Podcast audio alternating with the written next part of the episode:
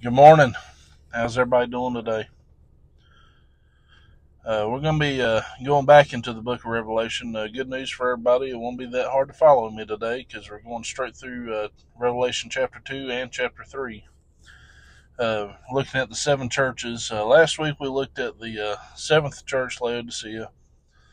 And there's a lot of information and study to be had on that one. I just wanted to go through the other churches because I think it's there's a lot there for us, not only as a church but as individuals, and just having the ability to see the expectations that Jesus laid out for these churches. 6 out of 7, he gave some commendations for. 5 out of the 7, he had rebukes for. There's only 2 that he didn't have any rebuke for, and only one of them had no commendations, which was the one we studied last week. So expectations are a core part of life. It is easier to live up to expectations when you know what they actually are. Jesus himself has expectations for his bride, the church. Continuing with the Book of Revelation, we'll look at the rest of the seven churches in chapter 2 and chapter 3. As Jesus expresses their good qualities and brings to light where they need to work. I find it important for all Christians to take note of these churches because these qualities still apply today. And if the members of the body evaluate these qualities in their personal life, it will by default change and operate within the larger body of the church. So today we'll be starting in Revelation chapter 2, starting in verse 1. It says, "To the angel of the church of Ephesus write, He who holds the 7 stars in his right hand, and who walks in the midst of the 7 golden candlesticks, say these things, I know your works, your labor, and your patience, and that you cannot bear those who are evil. And you have tested those who say they are apostles, but are not, and have found them to be liars. You have endured and have been patient. For my name's sake you have labored and have not grown weary. But I have something against you, that you have abandoned the love you had at first. Remember therefore from where you have fallen, repent and do the works you did at first, or else I will come to you quickly and remove your candlestick from its place, unless you repent. But this you have, you hate the works of the Nicolaitans, which I also hate. And he who has an ear, let him hear what the Spirit says to the churches. To him who overcomes, I will give permission to eat of the tree of life, which is in the midst of the paradise of God." The first thing that's mentioned in this passage is the fact that God notices their works. The Ephesus was known for their good works. They were also known for maintaining the truth and not allowing false teachers to teach for long. It says that they tested the teachers that came through. They did it by testing what these teachers had to say through the lens of Scripture, and if they did not line up, they were sent packing. One can only do this if they first read and know the Word for themselves. And that's one thing that is a humongous blessing to us that we often take for granted, is the fact that we can read the Word of God in our native language right now. Because only a couple hundred years ago, prior to 1611, it was illegal to have a Bible that was not written in Latin. The common man could not read it for himself, take it in, let it manifest within his life, and make his own decisions with it. He had to take somebody else at their word that they were telling him the truth.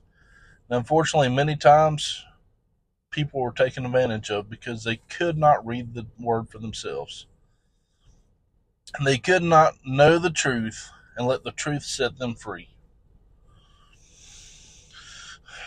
The habit of testing things, testing teachers and folks that say, I've got a word from the Lord from you through Scripture, is especially important, especially for those who claim to have authority from God to speak. This includes pastors. I would encourage everyone to find for themselves what the Bible says and not just take the pastor at his or her word. For two reasons. One, you make personal what the Bible says, and two, it is a huge form of accountability for those who teach. The passage also expressed that they hated the work of the Nicolaitans. The Nicolaitans have been teaching that due to salvation, all Christians are now at liberty to live and do as they please. This included all forms of sexual immorality, and all forms of alternative lifestyles need to be accepted because the price of sin is no more. This sounds kind of familiar to some modern-day teachings and modern-day topics. But we'll move on from that. We'll come back to that a little bit later. But with all the great deeds and righteousness that the church of Ephesus had, the Lord still had something for them. That they had lost the love they had for God when they first came to know Him. This is a real danger that can be found in any relationship. Starting out full of fire and passion, and somehow over time that fire dying down, and before you know it, you're just going through the motions. Before you know it, you've become lukewarm with your loved one. Same thing with marriage. Same things applied to your relationship with the Lord. You start out on fire. You can't get enough of Him. And after the fire kind of dwindles down, your sensitivity to what is offensive to them kind of dwindles down too, to where you're not quite as worried about what offends them. Because in the back of your mind, you're like, they're not going anywhere. They've been with me for this long. And if it hurts their feelings, they just need to kind of suck it up because they know who I was. They knew who I was before we met, and they know who I am. That's just not how we're supposed to be. Jesus was calling them then, just as He is now, to burn for Him as He does for us, and not to allow the fire to burn out, and for it to burn brightly and hot for Him. Another thing worth taking note of is the Lord saying if they do not repent, He will remove their candlestick. The candlestick was representative of the Holy Spirit's presence in that church and what allowed it to shine in the city. There's the presence of life in that church and the Lord's anointing on it. If you look all over Europe, it's not hard to find building remains of old churches, some of which have been converted into things like museums and apartments, while others are just left in ruins. And we're starting to see the exact same thing all throughout the Bible Belt. There's plenty of places in Iredell County that I've seen old church buildings tucked away in the woods, covered up with vines. Obviously, nobody's been in them for 50, 60 plus years.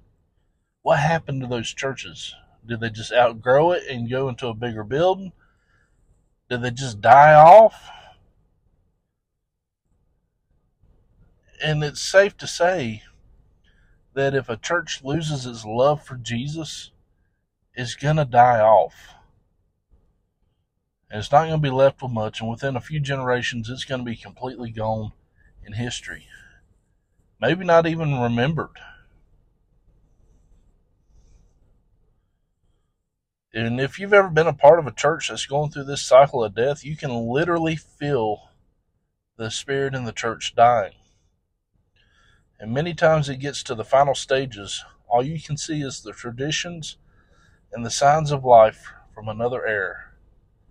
The great works and the great workings that have happened 40, 50 years ago aren't happening anymore in that particular church. That they started out full of fire, full of revival, always talking about revival, but yet no lives are being changed in the last couple decades. And all of a sudden you see all the young folks disappear, the young adults disappear, and they don't come back. And if they don't come back, the children don't come back because the children age out. And all you have is a bunch of older folks with nothing more than their war stories of what has happened in the past, but nothing's happening now. And within one or two generations, that church is completely gone. And sadly, we see it time and time again. So point number one is remember your first love. Let's move on to verses 8 through 11. To the angel of the church of Smyrna write, the first and last, who was dead and came to life, says these things. I know your works and tribulation and poverty, but you are rich. And I know the blasphemy of those who say they are Jews and are not, but are a synagogue of Satan. Do not fear any of these things which you are about to suffer. Look, the devil is about to throw some of you into prison, that you may be tried. And you will have tribulation for 10 days. But be faithful unto death, and I will give you the crown of life. He who has an ear, let him hear what the Spirit says to the churches. And he who overcomes shall not be hurt by the second death. The city of Smyrna was a Roman city that was a very, very compliant with the Roman emperor's demands of emperor worship. And because of this, the Christians in the area who refused to worship Emperor Domitian, they were socially and economically ostracized. They were basically pushed off into the ghetto part of town, not allowed to fully engage in a lot of business transactions, not allowed to really shop in the markets the way that they should. They couldn't bring in the normal amount of income for that city to truly thrive financially. So physically, they lacked a lot in resources for daily living. But they were still faithful and held true to their faith in the Lord, which is why the Lord called them rich. They were rich to the Lord. Not because of what they had to offer him, but because they had a heart sold out for him. And if you remember back to last week, we looked at a church who was very wealthy and had every monetary resource you could dream of. And the Lord called them wretched and poor.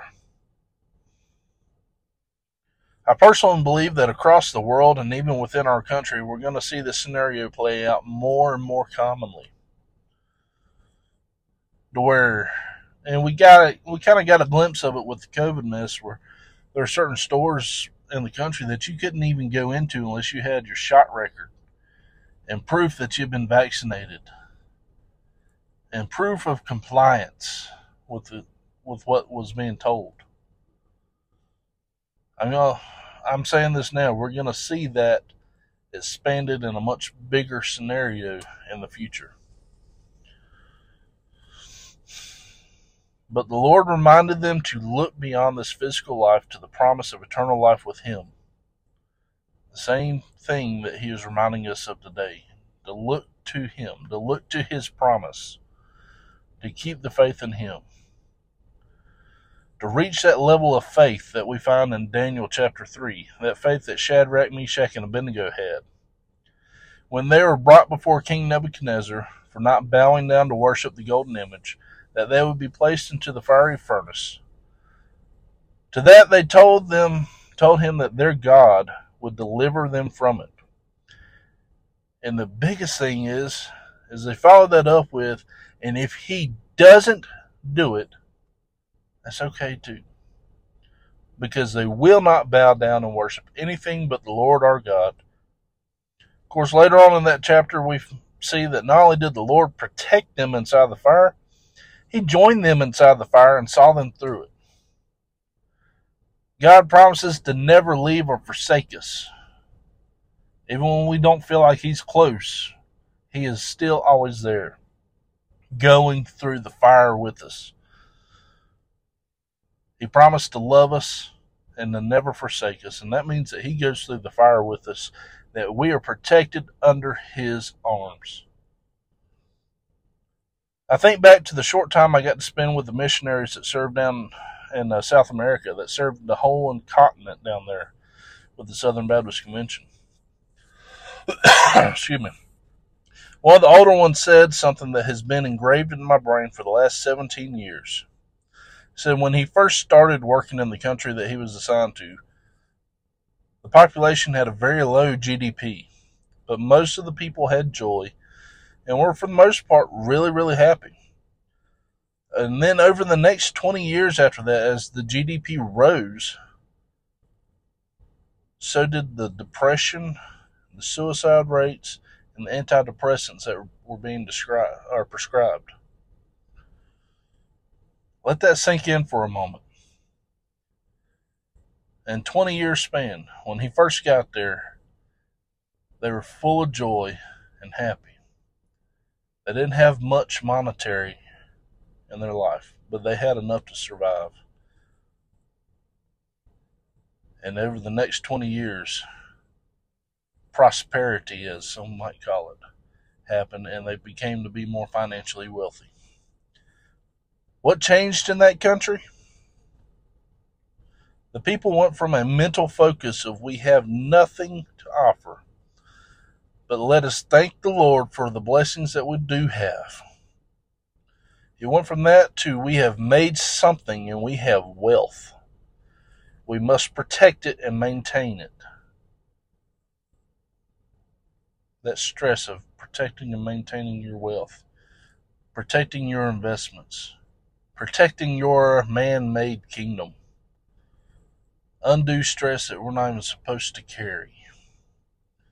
As I've said before, there's nothing inherently wrong with having wealth. But when that wealth or the pursuit of it becomes the focus, then destruction is inevitable. Depression is inevitable.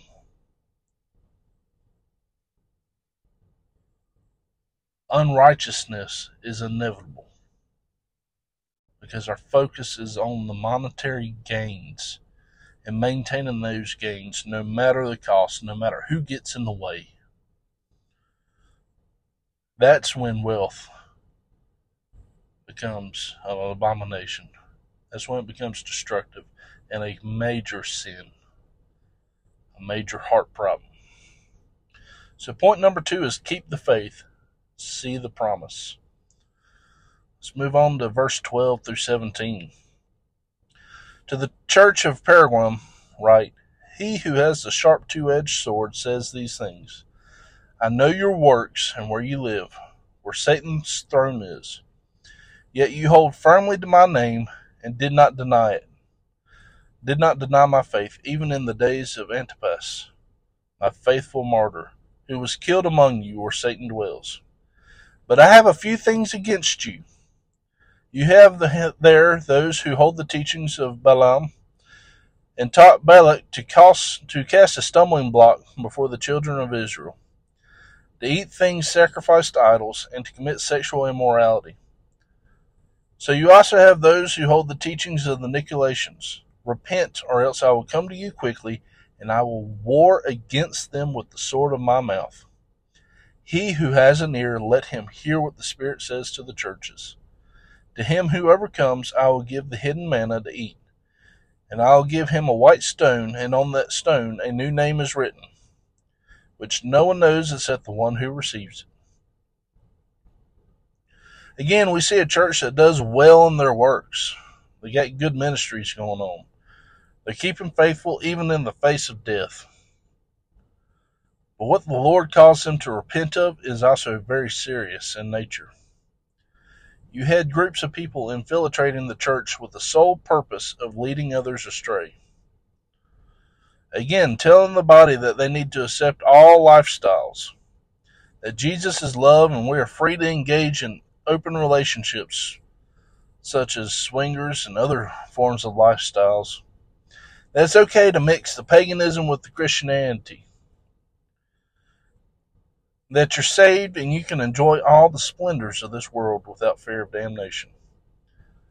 The even bigger problem is the church leaders have been trying to be unconfrontational about it, so they just let it happen.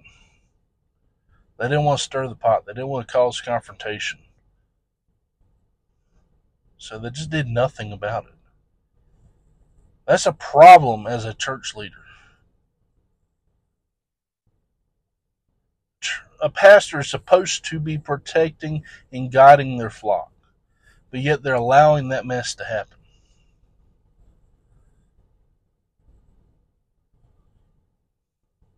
So who's Balaam and what did he teach? Balaam was a false prophet in the book of Numbers who sold out his services to an ungodly king and taught the Mennonite women how to seduce the Israelite men into idolatry. Because of this, his name has been used to describe teachings that draw God's people away into worshiping anything aside from him and to compromise their beliefs with that of a secular worldview. God promises that those who keep the faith, he will give the hidden manna to. Basically, in short, the Lord himself will feed and sustain their soul and give strength to them. Same thing that manna is the same thing that God brought down from heaven for the Israelites as they're wandering through the desert for 40 years. And obviously it was some good stuff because they didn't die of malnutrition. They didn't die of dehydration. They were thriving eating off the manna. Now, they might have complained about it because they ate it every day for 40 years. But it was sustaining. It's God promising that he will sustain your soul, that he will sustain your mind, that he will sustain you, that he will give you strength, that he will nourish you. And he also said that he would give them a white stone to wear with a new name on it. This may seem strange to us in the West, but at the time that John was recording this revelation, a white stone was given after a judicial hearing as a symbol or a vote of not guilty. That's big stuff right there.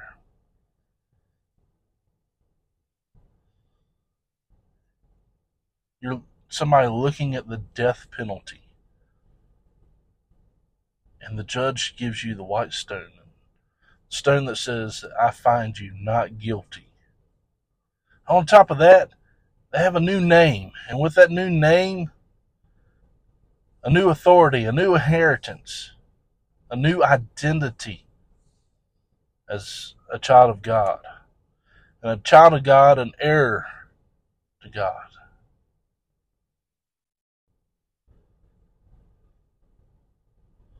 That identity, the authority that the Lord gave us. That what we bind in heaven is bound in heaven. What we bind on earth is bound on earth. I may have that mixed up. What we bind and what we bind down here is also bound up there. What we loose up down here is also loosed up there. Our words have authority. Our words have meaning. They have something backing them.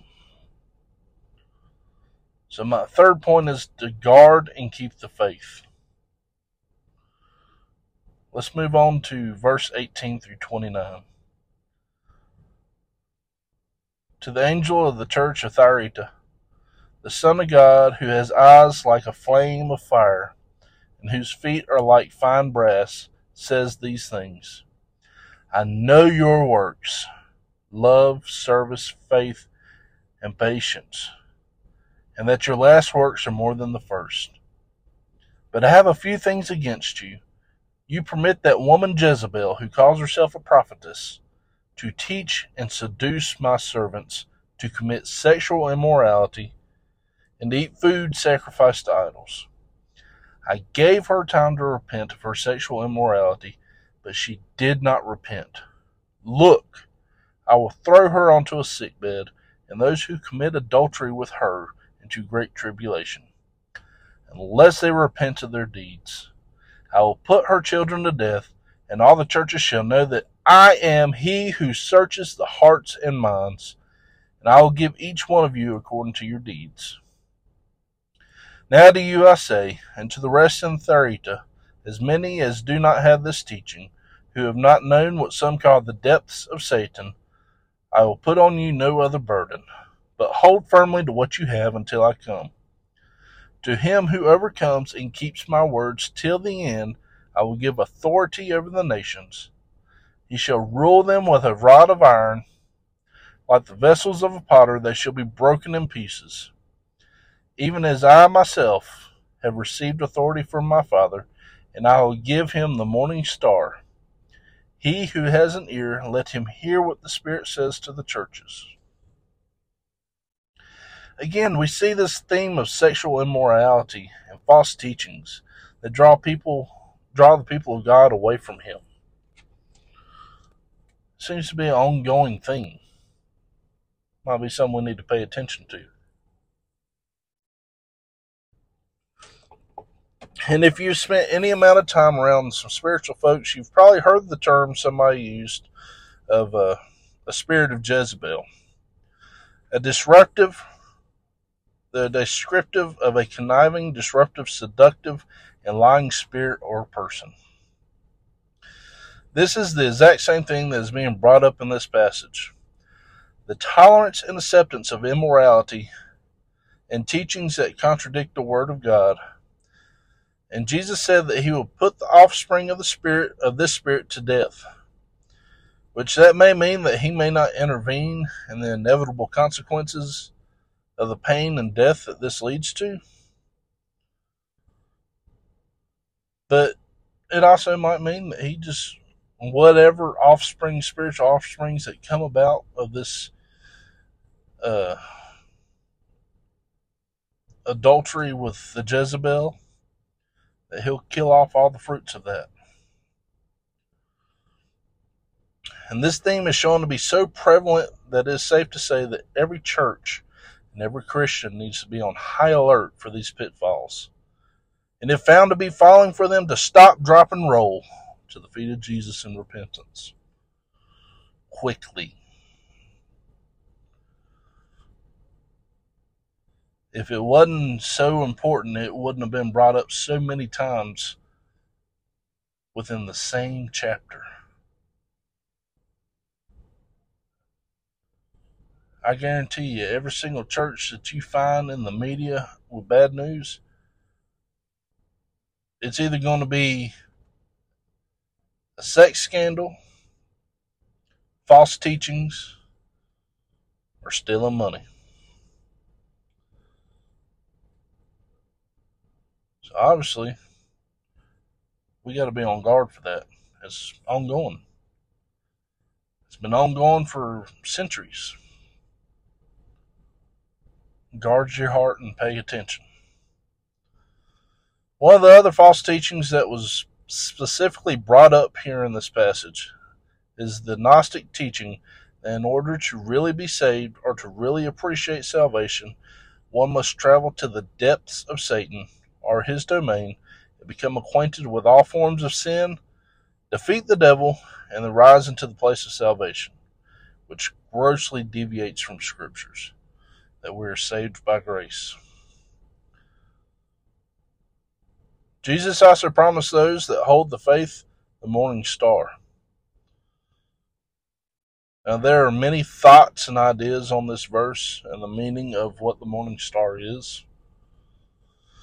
And there's a lot of different ways that people can interpret and go with that. But I personally feel it is indicative of hope. And I think of this because of Psalms chapter 30, verse 5, where David's saying, "Weeping may endure for the night, but joy comes in the morning." The reason why I say this is the majority of the year, just before dawn, there's a bright star in the east.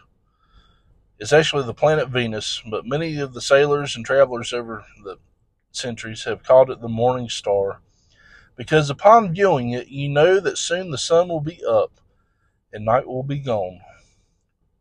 Traveling at night was dangerous due to low visibility, especially out there in the waters, and the risk of robbery along the highways. I've also heard it before that Jesus was saying that he, the sun, will bring forth light, just as the sun's rays bring forth light and healing. Jesus himself is bringing healing and life. Either way we look at it, I fully believe it is a promise of hope. Whether we fully understand what the morning star is that he's talking about, is obviously Jesus saying, "I bring you hope. I give you hope." So no matter which way you look at it, just know hope is found in Jesus, and that's a gift that he gives. All right, let's move into Revelation chapter 3, starting in verse 1 through 6. "To the angel of the church of Sardis write, he who has the seven spirits of God and the seven stars says these things. I know your works, that you have a reputation of being alive, but you are dead. Be watchful and strengthen the things which remain, but are ready to die. For I have not found your works perfected before God. Remember therefore how you have received and heard. Hold fast and repent. Therefore, if you will not watch, I will come upon you as a thief, and you will not know what hour I will come upon you. You have a few names even in Sardis who have not soiled their garments, and they shall walk with me in white, for they are worthy. He who overcomes shall be clothed in white garments, and I will not blot his name out of the book of life, but I will confess his name before my Father and before his angels. He who has an ear, let him hear what the Spirit says to the churches. The church of Sardis was well known for the reputation of being alive and thriving. But somewhere along the way, they must have deviated from where they were. They may have seen and done some great and awesome things spiritually. Being on fire for the Lord in the beginning with some very successful ministries, but somehow allowed that fire to die down. And it looks as though they still had some within the church that were still alive and on fire, but the rest of the church was dead and unable to light. And like dead tissue that prevents living tissue from thriving until it's been cut out of the body's not allowed to heal. What's dead has to be removed. And if it can't be removed, it has to be brought back to life. And the only one with the power to bring death back to life is Jesus Christ himself.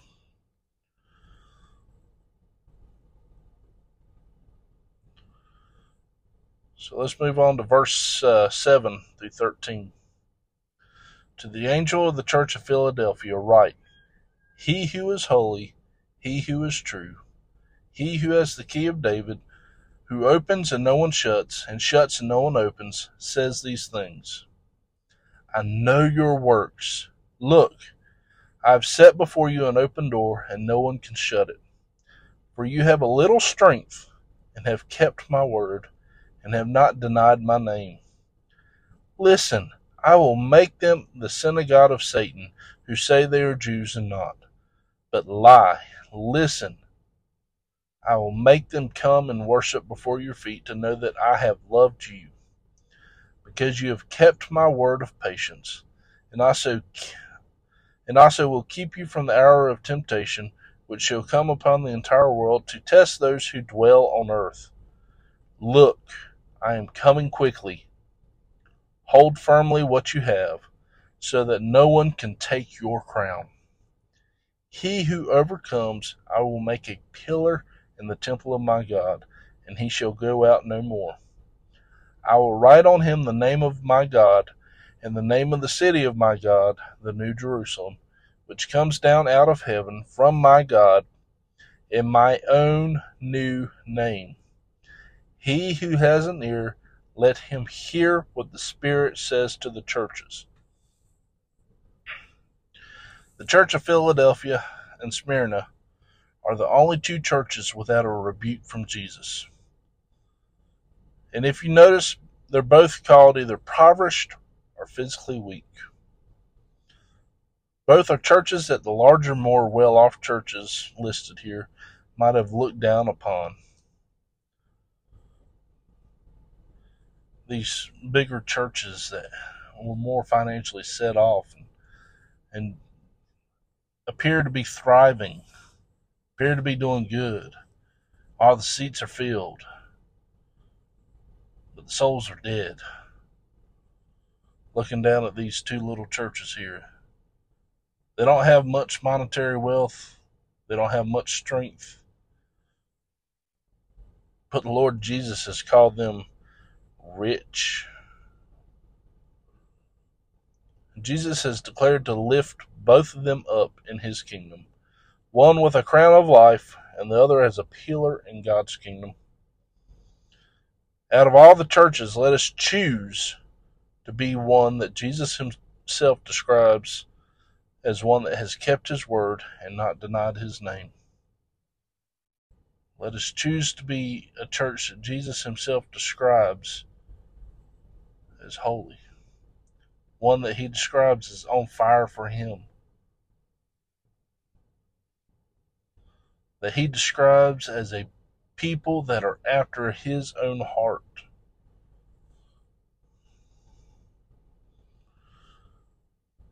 Even though we went over the last church last week, I still want to include it today because this is the church with the most rebuke.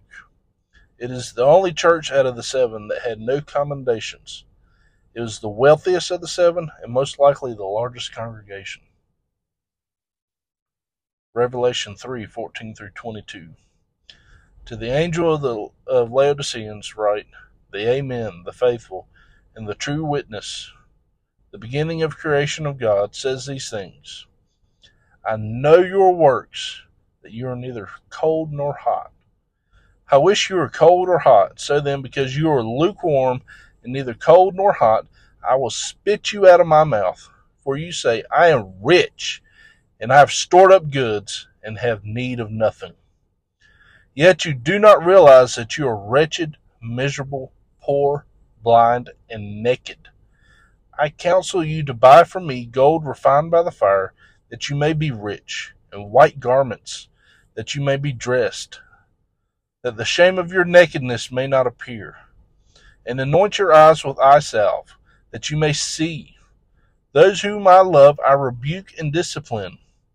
Therefore be zealous and repent. Listen, I stand at the door and knock. If anyone hears my voice and opens the door, I will come in and dine with him and he with me. To him who overcomes, I will grant to sit with me on my throne, as I also overcame and sat down with my Father on his throne. He who has an ear, let him hear what the Spirit says to the churches. I was doing some more research on this church in Laodicea this past week, and something that I really noticed that stood out to me that I wasn't aware of beforehand was where they were at geographically. They had a lot of trade going on, but their biggest trade industry that they had going on was that of fine linens, tapestries, and eye salve for eyes, like makeup and such. And for Jesus to call them out like that and tell them, you're naked, you're poor, and you're wretched, buy from me some clothes. Buy from me some eye salve so that you can see. The same things that they were big for trading and selling, he's telling them that they lack and need to buy from him. How much more of a wake-up call can he send to them? How much more of a kick in the gut is that? You're known for your fashion industry, and the God of the universe is saying you're naked. You're known for your wealth, and he's saying you're poor. You're known for your makeup and eye salve, but he's saying you're blind and you can't see a thing. How powerful is that? They said that they're rich and they've stored up goods and they have need of nothing. It's like saying nowadays, I've got a good job. I got a good 401k and some savings. I got a bunch of stuff saved up in the pantry here in case stuff hits the fan. I got thousands of rounds of ammunition. I'm prepared for doomsday. I don't need anything. Oh, but you do. Jesus says that you do. Because out of all those things, even though by themselves they're good, without Jesus, they're nothing. Without Jesus, you'll just die a rich man.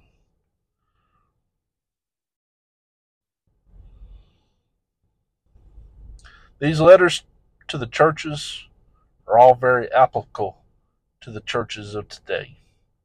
It's not hard to find the good, bad, and just the downright ugly that is mentioned in these passages within the modern day churches of today. And I feel like this message is greatly correlated to the soon return of Jesus in his desire to see his bride made perfect. All week I've heard mentions of different revivals going on around the country, around areas, and God calling his people to return to him, along with the message of don't be afraid of the storms on the horizon, that if we remain in him, we will not only see peace in the storm, but be used as peace in the storm.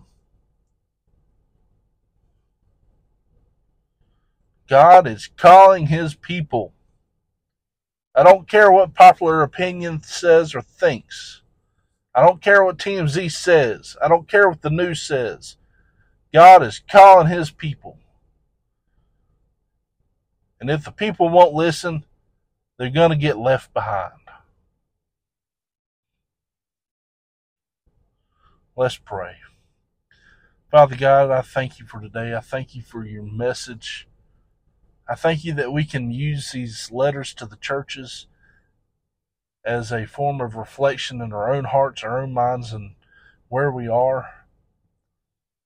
Father, I pray that you would just open our eyes to what offends you, Father, that we can repent of it and grow and move on, that we can continuously grow in you and move with you, Father. Guide our steps. Protect us, Father. Give us boldness. Help us to speak when we need to speak and be quiet when we need to be quiet. And let us always have our ears in tune to you. In your precious and holy name, amen.